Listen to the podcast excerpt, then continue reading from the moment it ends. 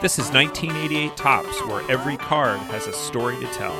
Your hosts are David McKellis and Matt Kuzma. Let's play ball.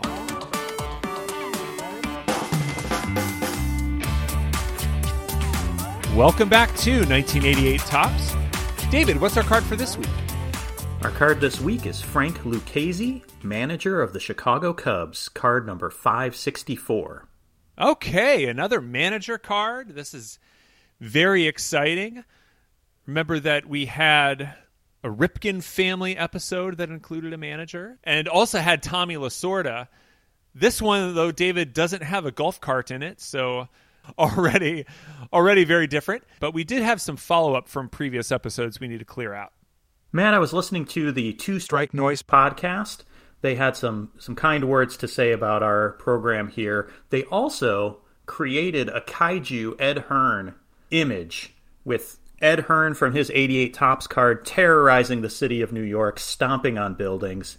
And if folks enjoy our show, they will also enjoy the program. A baseball history podcast. They get into some stories, some individual players, but they also play a game where they open a pack of wax pack cards. Each host opens a pack and they play a game where whoever has the most war wins. So hmm. it's a fun game and the kind of a remembering some guys exercise. It's a great podcast. Give them a listen. We also had some follow up about Alvin Davis. Listener Jeremy H told me that he had met Alvin Davis and that he had spent some time with Alvin at Alvin's church. And he said, Alvin's a great guy. Well, then a couple days later, he gets back to me and he sends me a message. He had recommended Alvin listen to the podcast, and he did. Yes. And Alvin said, a very cool and very accurate podcast. I even learned a couple things. Yes. You know, I take that as the greatest compliment. All indications were that Alvin was a great guy, but if he's listened to the pod, then it must be even greater. So thanks for that. And and so to all of you listening, if you happen to know the players we're talking about, forward the episode to them. We'd love to get feedback. And of course, any corrections if in, in case we got anything wrong. Matt, we also have some very sad follow up this is a really tough news to share with the community. But Nazo no Sakana, the official mascot of the 1988 Topps podcast, unfortunately has retired. The mascot, the mystery fish of the Chiba Lotte Marines, let it drop on Twitter that there would be a retirement ceremony, that the fish head was going to take on its final form of evolution and leave the Japanese Baseball League for good. So we're recording this on December 18th. Yesterday, on December 17th, Nazo no Sakana, the mystery fish, had a retirement ceremony at the Chiba Lotte Marines Stadium where all five of the evolved forms of the mystery fish all appeared at once on the field. And then finally the the fish bid sayonara to the crowd after giving a retirement speech, walked through the outfield wall in a huge puff of smoke, and then in an animated video took the form of an actual fish that was swimming away in the ocean, and then left with this quote David, there are still so many unsolved mysteries in the sea. See you again at somewhere underwater. Goodbye. Go that does it for our follow up. And now to Frank Lucchesi and 564. Why did we choose Frank today? Matt, over the summer, we had a guest on, Dr. Clayton Trutor, to talk about Tom Glavine. And while I was looking through Clayton's works, I found an article that he wrote about Frank Lucchesi. And I sent him a note and said, You know Frank Lucchesi's in the set, so you should probably come back and, and talk about him this is a busy time of year with the holidays coming up. And I said, let's talk about somebody who, you know, m- maybe doesn't have a, a, huge amount of, of information about him, not realizing Frank Lucchesi had, I don't know, 50 years of baseball history. uh, and I thought this will be an easy one, but I, thought it would be a great time to bring Clayton back to the show. Welcome back, Clayton. And do you teach a course on Frank Lucchesi history? I, I wish I did. He certainly merits it. I mean, he's one of the outstanding figures in baseball history in the sense of really touching so many different aspects of the game over the course of its transition in the second half of the 20th century. Thanks, Matt and David, for having me back, but I, I hope to be able to offer it in some uh, subsequent semester. Well, we are thrilled to have you back to talk about this card and uh, this important figure from baseball. There's a lot of great articles on Frank Lucchesi, including a SABR bio by David Skelton, an obituary on RIP Baseball by Sam Gazdziak, and also the article I just referenced by Clayton. And uh, Clayton, again, great reason to bring you back on the podcast. You're also doing the podcast circuit in advance of the release of Loserville, which comes out next February. Yes, it comes on February 1st, 2022, from the University of Nebraska Press. Uh, Loserville How Professional Sports Remade Atlanta and How Atlanta Remade Professional Sports. It's available for pre order on Amazon and Barnes & Noble and Bookshop and all the typical online locations. And it is, in essence, an origin story for the modern sporting business.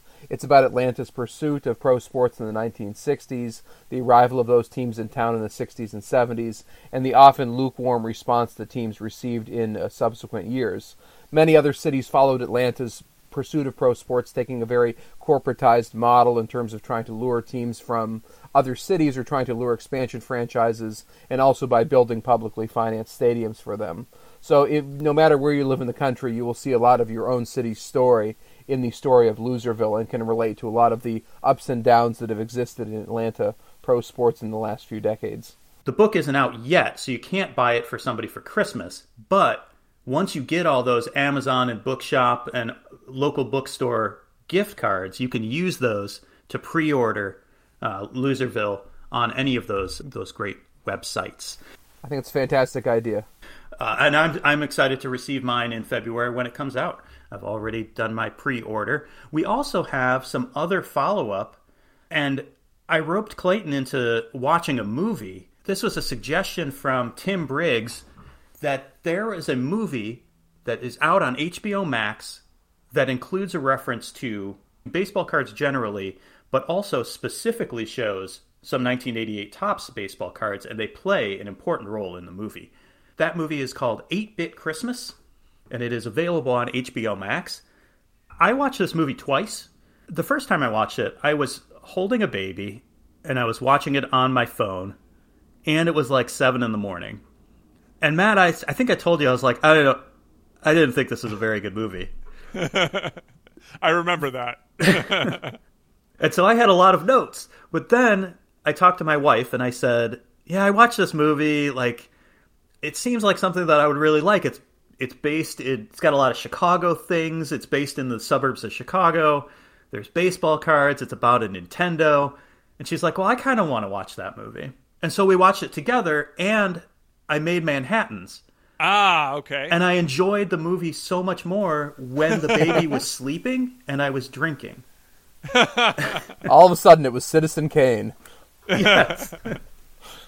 so, as I said, this movie ticks a lot of boxes for me. There's a lot of Chicago things. If you miss the the old layout of a Jewel Osco, mm. this this movie's gonna gonna be great for you. If the guy who wrote the movie um, is from the Chicago suburbs. He's from Batavia, a big deal in the Chicago suburbs. The school that they go to in Batavia is called Mary Todd Lincoln School. Mary Todd Lincoln, I have to shout out my wife for catching this reference. Mary Todd Lincoln was once put into a, a mental institution in Batavia, Illinois, after the death of her husband. So, a lot of really great and very local references.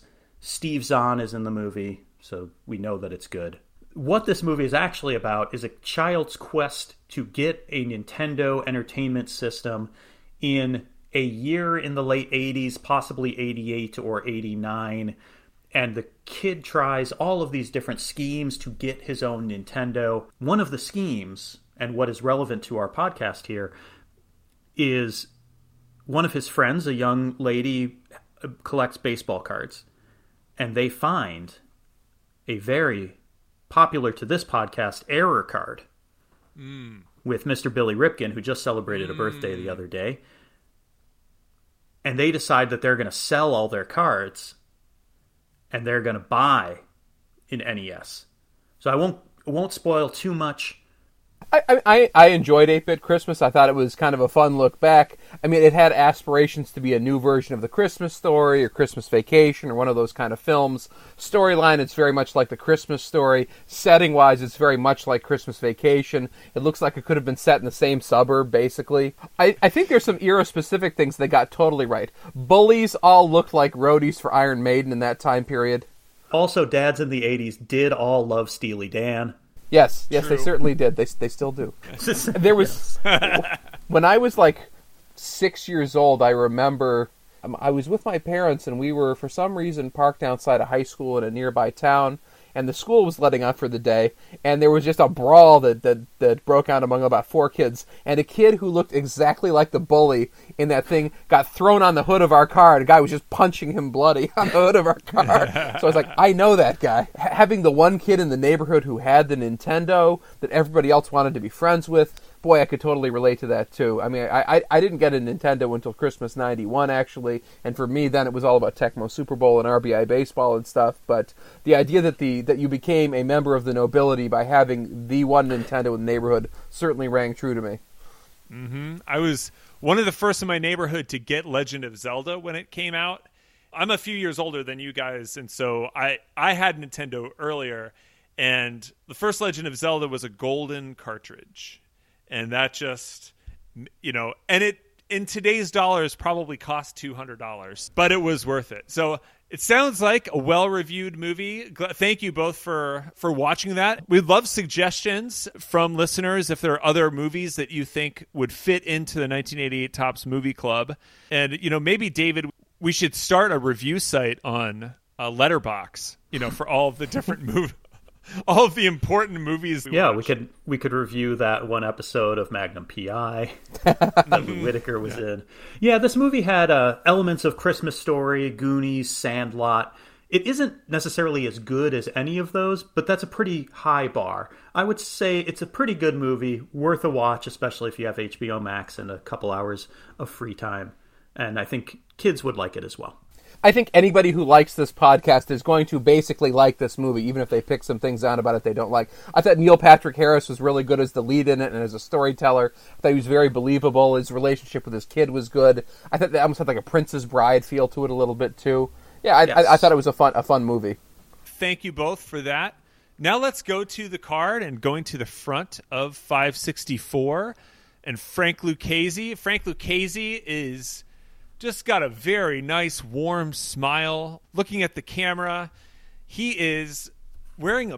It seems like just a very big Cubs hat, his, with his his gray hair peeking out of the sides on the bottom, and the nice pinstripe shirt.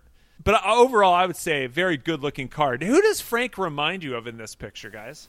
I think he looks like Peter Falk. I mean, particularly speaking of the Princess Bride, he looks like when Columbo is reading to Fred Savage in that movie. you know, this this fantastical story. I mean, from everything I learned about my my, my piece about Frank Lucchesi was, was about his life and retirement in uh, Tarrant County, Texas just outside of Dallas. And the look you see on Frank's face is what I heard from everybody I spoke with. A very warm, friendly guy. He was your best friend the minute he met you. He was an incredibly generous and charitable guy. And I think this picture evokes that sense quite well.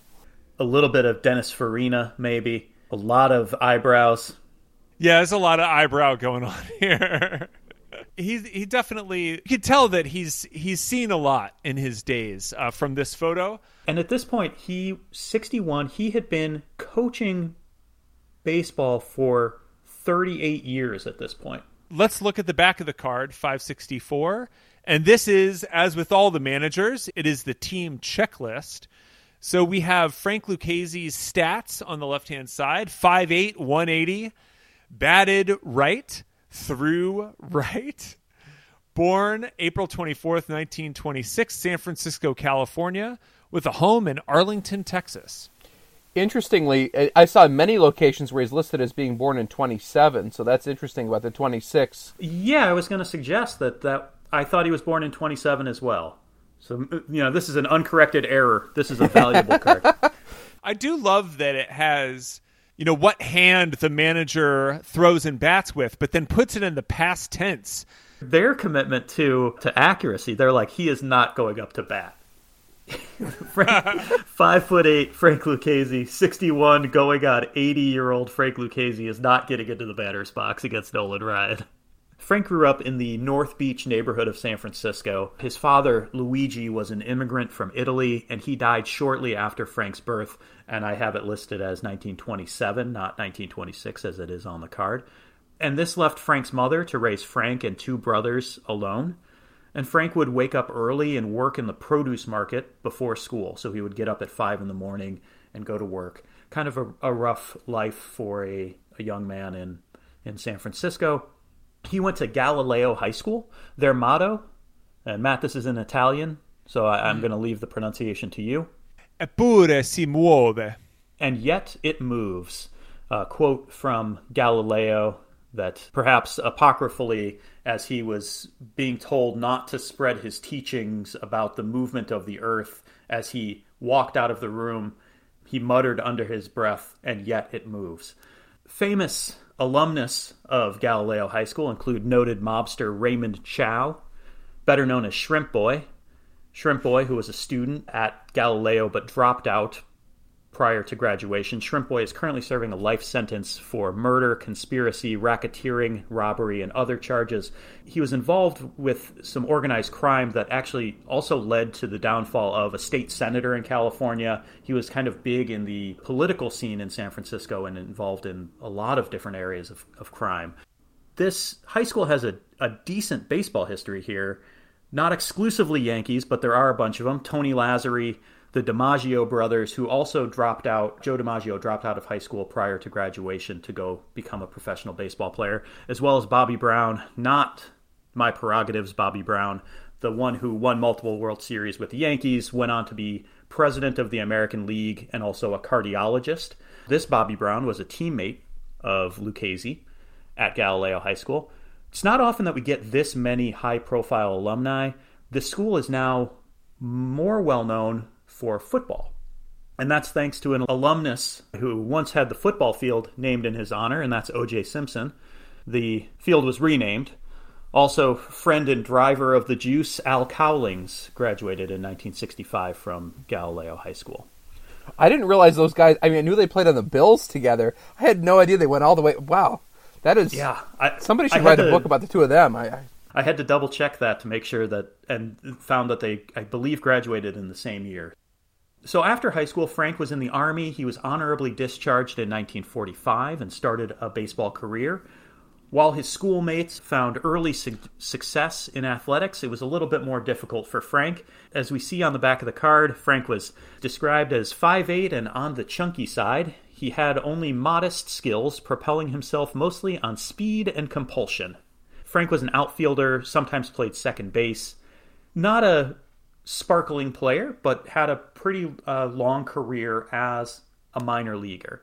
He started in the Pacific Coast League with Portland, played in the Yankee system on the West Coast in Victoria, British Columbia, Ventura, California, Salem, Bisbee, Arizona, and Twin Falls. He was playing at the B and C level, which was the equivalent of double A and A. As a player, he often hit in the 250 260 range stealing 15 ish bases a season, so had a little bit of speed and a decent bat. That said, the Yankees knew that Frank was not really a prospect. Joe Devine once told him the closest he'd ever get to Yankee Stadium as a player was to see it on a postcard. but Devine told him, I think you have the stuff to be a manager. And he was right. Frank ended up taking up that role in 1951. He was given the opportunity to be a player manager at Medford in the D level, which is what uh, we would call rookie league at this point. And Frank was only 25, not much older than the players. And his first season, they went 47 and 67. And Frank hit 277 as the team's shortstop. And the next season took him to Thomasville in the Georgia Florida League, where he again hit 307. So it's amazing that when he becomes a manager, he learns how to hit, and then moves to the Cotton States League and the Pine Bluffs Judges. Yeah, and and very quickly he developed a reputation as an excellent teacher of the game. Many of his later players, whether it was Fergie Jenkins or Larry Bowa or Denny Doyle, credited him with playing a significant role in shaping their perceptions of the game. That Frank, from very early on, understood the psychology of baseball and was able to impart that mentality well to several generations of players at different levels. One thing I've read about him from articles back in the 50s is oftentimes when he was managing players who were older than him, they were still very impressed by his baseball knowledge and felt like they learned things. Whether or not the teams ended up having winning records, he seemed like he was doing the, strong, the job of, of helping to develop talent and cultivating their knowledge of being a professional. And Frank Frank throughout his career was certainly a, a, a, guy who stood up for his players and also was a guy who imparted a sense of professionalism to the game. So during those early years, he was doing it from the bench, but also on the field.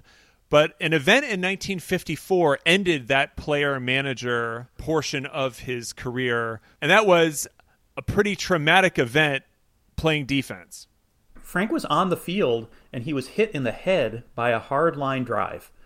And this blow to his head caused a blood clot that would require brain surgery. Doctors told him not to play anymore, and he did suffer some side effects, but he continued to play for, you know, a couple more seasons.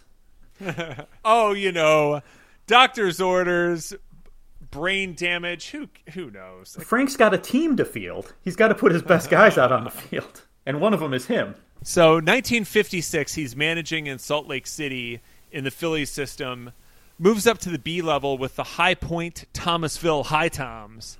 I mostly left that in there just because of that ridiculous name. The High Point Thomasville High Toms in 1957, and here's the very end, of, finally, of the of his playing career. For 13 year playing career, Lucchesi had 1,123 hits for a 277 average. Ain't too bad. One of the Phillies' top minor league coaches, and and thus begins his his full time managerial career. And he would stay with the Phillies at all levels of their minor league system through 1972. Over that span of 13 seasons, he won six minor league pennants, five Manager of the Year titles. He managed at Williamsport, Chattanooga, Arkansas, San Diego, Reading, and Eugene, Oregon. He helped develop prospects, as Clayton said, like Dick Allen, Larry Bowa, and Fergie Jenkins. And an interesting note about his relationship with Dick Allen. He coached Dick Allen at Williamsport and then at Arkansas. And the Phillies were the last National League team to have a black player. They did not have a black player until 1957. 21 year old Dick Allen was about to be sent to Arkansas to play in AAA, and he did not want to go to the South. He'd hoped to be on the big league roster. The previous season, he played really well in Williamsport, where Frank was his manager. Allen was about to break the color line in Arkansas. And according to Allen, the Phillies didn't really talk to him about how difficult this was going to be, and they didn't really give him the the sit down or the man to man talk of, by the way, you're about to go into the belly of the beast and desegregate baseball in Arkansas. And he he admitted he wasn't really ready. Allen was faced with kind of extreme obstacles. In the first game, segregationist governor Orval Faubus, who had blocked Little Rock High School from the Little Rock Nine entering, threw out the first pitch. And Allen makes his debut that day. People in the crowd had signs telling him in no uncertain terms to leave. He went out to his car and found a note on the windshield of his car telling him to go home. He was forced to live in segregated housing. He faced death threats.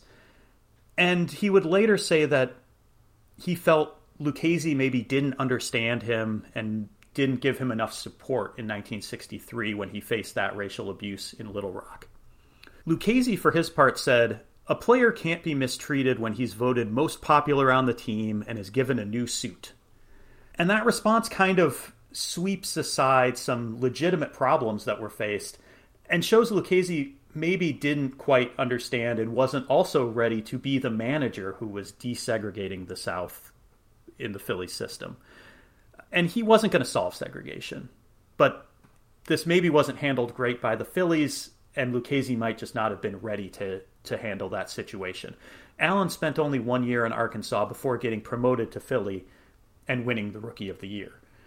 Well, I, I, would I would say I think like Lucchesi is in a very difficult position here, trying to trying to manage a team, trying to continue his own career, trying to deal with this very volatile situation in massive resistance Arkansas in this time period, probably the most volatile time in a hundred years in the South. I could see that comment certainly being seen as being being insensitive, but at the same time, he's he's primarily the manager of the team. He's in many ways a fish out of water himself as an Italian uh, American Catholic in, in, in the white Protestant South in Arkansas. So uh, so I, I think he's he's in a, he's in a tough spot there certainly. It does seem like Lucchesi was trying to manage Allen as a baseball player and not looking at the bigger the bigger picture and and we'll get back to their relationship a little bit later when Lucchesi is promoted.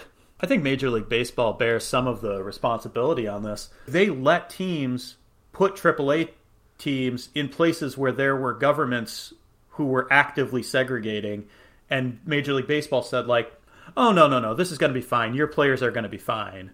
When like then they had to go to segregated housing. The Cleveland owner tried to stop it and tried to say like we're not going to and Ford Frick basically like pushed them aside. It's not great. So he was in Arkansas from 63 to 65, then San Diego and Reading up through 1968. The Phillies fired their manager Gene Mauch in 1968 after he had a falling out with with Dick Allen. At this point, Lucchesi was pretty high up in the Phillies organization in the minors, and it was thought maybe he could come in and manage the team. But he had had a difficult stretch from 1965 to 1968, finishing under 500 in two of those three seasons. So he was passed over by the big league club. That said, Lucchesi had developed quite a reputation as a minor league manager. Uh, he was dynamic, colorful, and fiery. Euphemisms for something. Yes, and we have a, a few examples here. Uh, in 1959, on Frank Lucchesi night, he was ejected on his own. on his own night. Uh, another ejection later in his career led Frank to refuse to leave the field. He sat on home plate and made sandcastles and only left the field when escorted off the field. And also during that 1963 season that we just referenced in Arkansas, there was a, an incident where Frank was ejected from the first game of a doubleheader. He leaves the field, he climbs a light tower to watch the game. The umpire sees him and screams at him to get down, at which point Frank realizes that he's afraid of heights and is too scared to move. and that incident made national news, got him a call from his mom telling him to stay down from light towers. Yeah, it was in Syracuse, New York, I believe, is where that uh, happened against the Syracuse uh, Chiefs. That light tower incident was the first game of a doubleheader. Frank comes back on the field for the second game. The opposing manager was not into Frank's antics and had played the end of the first game under protest. So before the second game starts, Frank says to him, are you going to play this game under protest too? At which point the opposing manager made a move toward Frank, and Frank took a swing at him. So the umpire threw Frank out of the second game before it even started. Thrown out of two games of a doubleheader is impressive. This all leads up to Frank's finally arriving in the major leagues after the 1969 season. And Dick Allen's name comes back again because as Dick Allen is leaving the team, Lucchesi is is joining it. Dick Allen was traded to the Cardinals that offseason. In a 1971 interview, Allen said of this trade, they take a guy with more talent than anyone else in the club and they ship him out instead of a manager with no major league experience, a manager who hasn't proven himself. Which led to a response from Lucchesi if he ever pops off again, I'm going to rip him in print. He better keep his mouth shut because there's more I can say about Richie Allen than he can say about Frank Lucchesi. So there's this kind of public spat and war of words, but Allen would also later say that Lucchesi was a quote wonderful manager and he learned a lot from Frank. So I think part of this is that both of these guys talked a lot, are well quoted in the press, and I think that they later in their in their lives were on much better terms than they were in the 60s and 70s. Well, that's that, that's my impression certainly. And, and when Lucchesi is the manager of the Rangers, he's like, "Let's sign Dick Allen. He's out there. He's available. Sings his praises certainly." So by that point, it appears that any rift between them had been had been really uh, uh, smoothed over. I think it's two strong personalities certainly, and Dick Allen I think certainly belongs in the Hall of Fame, but part of his legacy is certainly he had a contentious relationship with many managers and many of his teammates. I mean, that's that's that's certainly part of the Dick Allen story. Opening day of 1970, Philadelphia's large Italian American population very excited to have an Italian manager and Frank Lucchesi. He gets a very warm reception. He's only 44 years old at this point, very young and spry 44. That's just an age that you can tell is just you know lots of energy and wisdom. But things turn sour pretty quickly.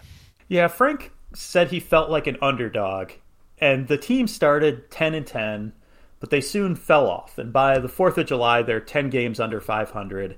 Fans in Philadelphia are known for their patience, kindness toward players and managers. Uh, they started booing Frank. This team was focused around speed and pitching, and the pitching was around National League average, but offensively they were terrible. They scored 594 runs, which was worst in the National League and the second worst was 681 runs, so almost 90 runs fewer than the the next worst team. So they were really anemic offensively. Maybe could have used Dick Allen on that team. They won 73 games, finished fifth in the National League East. Not great, but a 10 win improvement over 1969. 1971, even worse, only 67 games that they won. This was the first of three straight last place finishes. But in 1972, they did have one highlight, which was Steve Carlton. Yeah, he won 27 games in the National League Cy Young. Unfortunately, the other pitchers only got 32 wins. This is one of the most remarkable seasons in pitching history, I think. They were in, in first place through 20 games at 13 and 7, so the Frank Lucchesi magic is there. And it didn't last. They they had some really bad runs, including losing 19 of 20 games from May to June and that put them in last place in the National League East. Frank only lasted 76 games, and the team won 26 of those. Yeah, so general manager Paul Owens replaces Frank with general manager Paul Owens. This is this is from the Dick Cheney School in executive recruiting. Yes. Lucchesi, for his part, had been with the Phillies organization for so long, and he was hurt and he said, I don't have red blood in my veins. I have Phillies blood. He was good for a quote. That's gross. Frank was still popular in Philadelphia and was offered a job with the mayor's office. Instead, he stayed with the Phillies as an instructor, probably an awkward situation, as he's working under the general manager who just fired him, and he leaves at the end of the season. I, I would say moving forward, though, Danny Ozark's teams by the mid 70s are very strong, and, and many of those guys who end up being the stand up players in those teams are guys who are groomed by Lucchesi both in the minor leagues and the major leagues. So I think some of the credit for that certainly belongs for him, that he builds much of the architecture for what becomes a National League East dynasty in that Phillies franchise. He ends up taking a job with the Oklahoma 89ers. And after one season coaching there, he ends up being brought in by Billy Martin as a third base coach for the Rangers. The nice bonus of being Billy Martin's assistant is that there's always a chance that you might become the manager at a moment's notice. Billy was ejected five times in 1974, four times in 1975, and he was fired in July of 1975 with the team seven games under 500. Lucchesi, who probably got a few games of experience in those ejections, was promoted initially as an interim manager. The team closes out the season pretty good, 35 and 32 under Frank. And then in 1976, the Rangers finished 10 games under 500, but Frank is given a contract extension. And while we talked about the volatility of Billy Martin, Frank was ejected eight times in 1976. So he himself gave his uh, his assistants some much needed experience. Yeah, it sounds like he learned from the best. Oh, I, I, he's he's he's doing it even before Martin is at the minor league level. I mean, I, I think Lucchesi certainly from the people I spoke with, sports writers, some of the people who played for him, they always talk about how he had his players back on and off the field, and I think this in many ways exemplifies it both in Philly and also in Texas, he certainly wins over the fan bases as being being a man of the people. And Philadelphia, certainly part of it is as being being also Italian American in a city with a large Italian American population. He goes to Arlington, Texas, has no real cultural connection there, but he wins people over very quickly. I mean, part of it is he's when he gets outside the lines, he's a very warm personality. I, I, I, spoke with his daughter, who talked about after games him spending a lot of time just talking to kids and signing every autograph until everybody was was pleased. And he very quickly developed a strong, almost like grassroots relationship with the fan base there. So, by those accounts, it really did seem like Lucchesi was connecting well with the community in Texas when he had moved to Arlington. But we get to 1977, and one of the one of the standout incidents in Lucchesi's career, and this is a bit difficult, but it happened, and it's something that we should talk about. David, maybe you want to tell us about the incident with Lenny Randle, and we can then dig into what happened and how the team responded. Sure. Lenny Randle, who was once in a funk band with Thad Bosley, was the starting second baseman for the Rangers in 74 through 76. The first two seasons, he was pretty good. 76, he slumps pretty badly and hits only 224. The Rangers had a top prospect, Bump Wills, son of Maury Wills, and Wills had a great season at AAA in 1976. So Lucchesi starts him in a lot of spring training games. Randle didn't take kindly to this competition, and it seemed like the writing was on the wall that Bump was going to get bumped into the starting position. And Lucchesi announces that Wills is going to be starting going into 1977. So Lenny Randle starts packing his things, and he's going to leave camp. Gaylord Perry, Mike Hargrove convince him that he should stick around, and Randle agrees to stick around. Lucchesi says publicly, I wish they'd have let him go. If he thinks I'm going to beg him to stay on this team, he's wrong. I'm sick of punks making $80,000 a year moaning and groaning about their situation. Lucchesi's use of the word punks here was perhaps had some a more negative connotation than what Frank anticipated. And he later told coaches privately that he regretted using that term. Randle was upset, but also joked around with his teammates about being a punk, and about the incident. But a few days later, during warm ups, he confronts Lucchesi on the field. And during what appeared to be a calm conversation, out of nowhere, Randle punched Frank in the face, knocking him down and punches him a couple more times before a teammate pulls him away. Frank had some pretty serious injuries a fractured cheekbone, a concussion, broken ribs, and an injured back.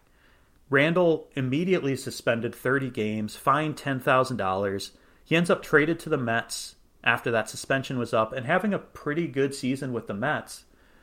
Frank came back to coach eight days later, which is pretty impressive considering that litany of, of injuries.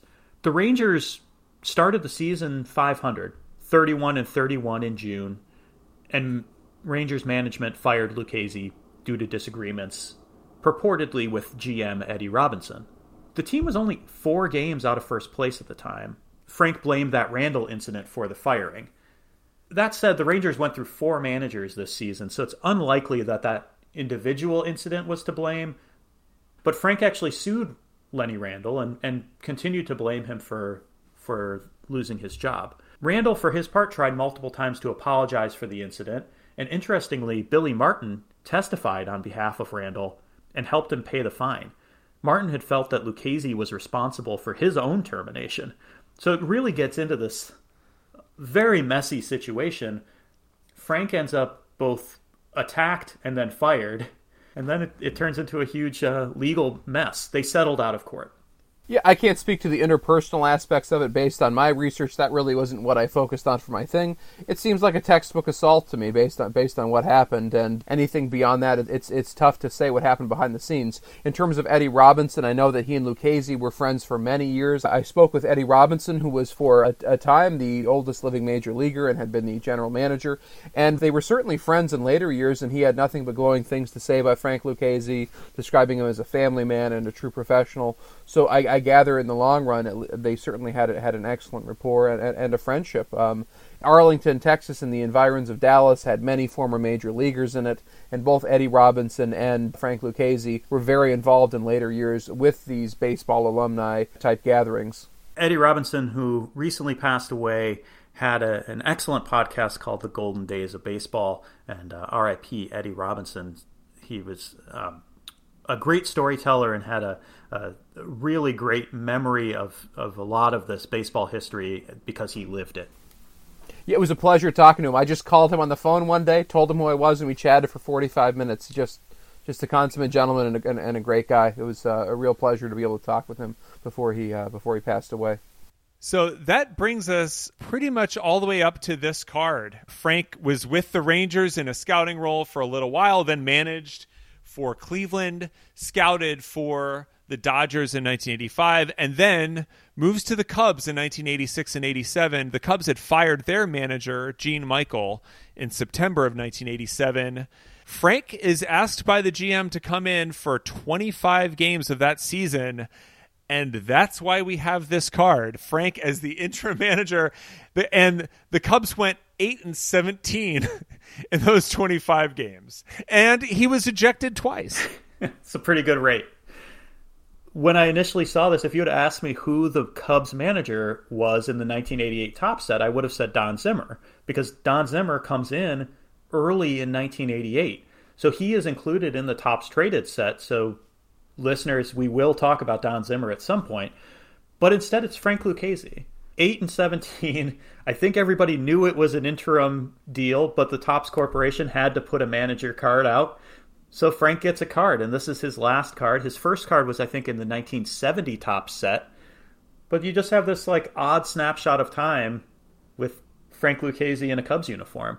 He would go on after this season to coach the Reds AAA club in Nashville in 88 and 89 and then he retired to Texas. I think it's nice he finished his career again minor, managing in the minor leagues with the Nashville Sounds in 88 and 89. It really puts a nice punctuation mark on it. He's again a teacher. He's he's coaching up guys like Barry Larkin who go on and have an excellent career. Buster Olney actually in his first job covered that 89 Nashville Sounds team, so they had had, had a rapport as well. So it, it, it's nice he was able to, in some ways, finish where he started, and he had a, a very unique and long baseball career that touched uh, many different aspects of the history of the game. In his seven seasons as an MLB manager, Lucchesi had a 316 and 399 record. So a losing record for his major league career, his minor league record was much better 1,678 wins versus 1,519 losses. And as we said previously, he had a bunch of minor league championships to his name and minor league manager of the year awards. In 1988, Lucchesi is inducted into the Texas Baseball Hall of Fame, and he spent his retirement in Tarrant County, Texas, which brings us to Clayton's article and, and a lot of the conversations that Clayton had about his life in in Tarrant County. Frank Lucchesi, a guy who traveled around for many decades, he's an uh, Italian guy from San Francisco, chooses to settle in Colleyville, which is a town, fairly a newly incorporated town in the 70s in Tarrant County, Texas, in the Southlake region uh, of the area. Uh, I do a lot of freelance articles on the side, typically related to sports history. And when Frank died, I, I came across an obituary of his, and it mentioned that where he was living and it was curious to me that he chose to settle there. And as I was coming up with ideas for articles, I pitched to a publication called Southlake Style, which is a regional promotional and arts and cultural magazine, an idea about uh, an article about what his life was like choosing to settle in Tarrant County, coming from somewhere very different. And it was a, it was a fantastic experience writing and researching the article, getting to talk to people about what Frank's life was like in his decades uh, until his death in 2019, living in this community, raising his family, um, developing friends in the area, maintaining strong connections with the Rangers organization, strong connections with the SABR chapter there. I spoke with a couple of people in the local uh, chapter there, and Frank was a, a frequent guest at meetings. They were so excited to have a former ma- major league manager there at their meetings regularly, and w- was a friend to everyone, it seemed, and really helped make this place his, his long term home. And his family still lives in the region, and they were very helpful for this piece talking about Frank and also providing images for use in the article. So it, it was a great human interest story to write, and Frank developed a, a, a, unique life in his later years, built around his experience in Texas, where he was already well known and had a strong relationship with the fan base. And even if people didn't know him from his baseball time, he was he was a very easygoing and friendly guy to deal with off off the ball field. Something that struck me from your article there, he became involved in the SABR chapter because he just started showing up to meetings to talk about baseball. And then they realized oh my gosh this is frank lucchesi this is a guy with 40 plus years of baseball experience. Like let's bring him up to talk. But he just was a retired guy who loved to talk about baseball and, and loved baseball for his, his whole life. You mentioned his family He met his wife Kathy in Pine Bluff in 1954. They were together for the next 65 years. She moved with Frank from minor league town to minor league town.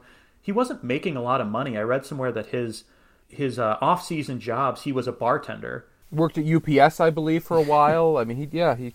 And it's not a luxurious lifestyle, but they also had three kids Karen, Fran, and Brian, who all lived within a few blocks of each other in Texas. And as you said, in retirement, he's really active in the Dallas area. He would show up at alumni events and was really active in charities. Yes, he was in 1992. The Fort Worth Telegram named him Man of the Year for his charitable exercises.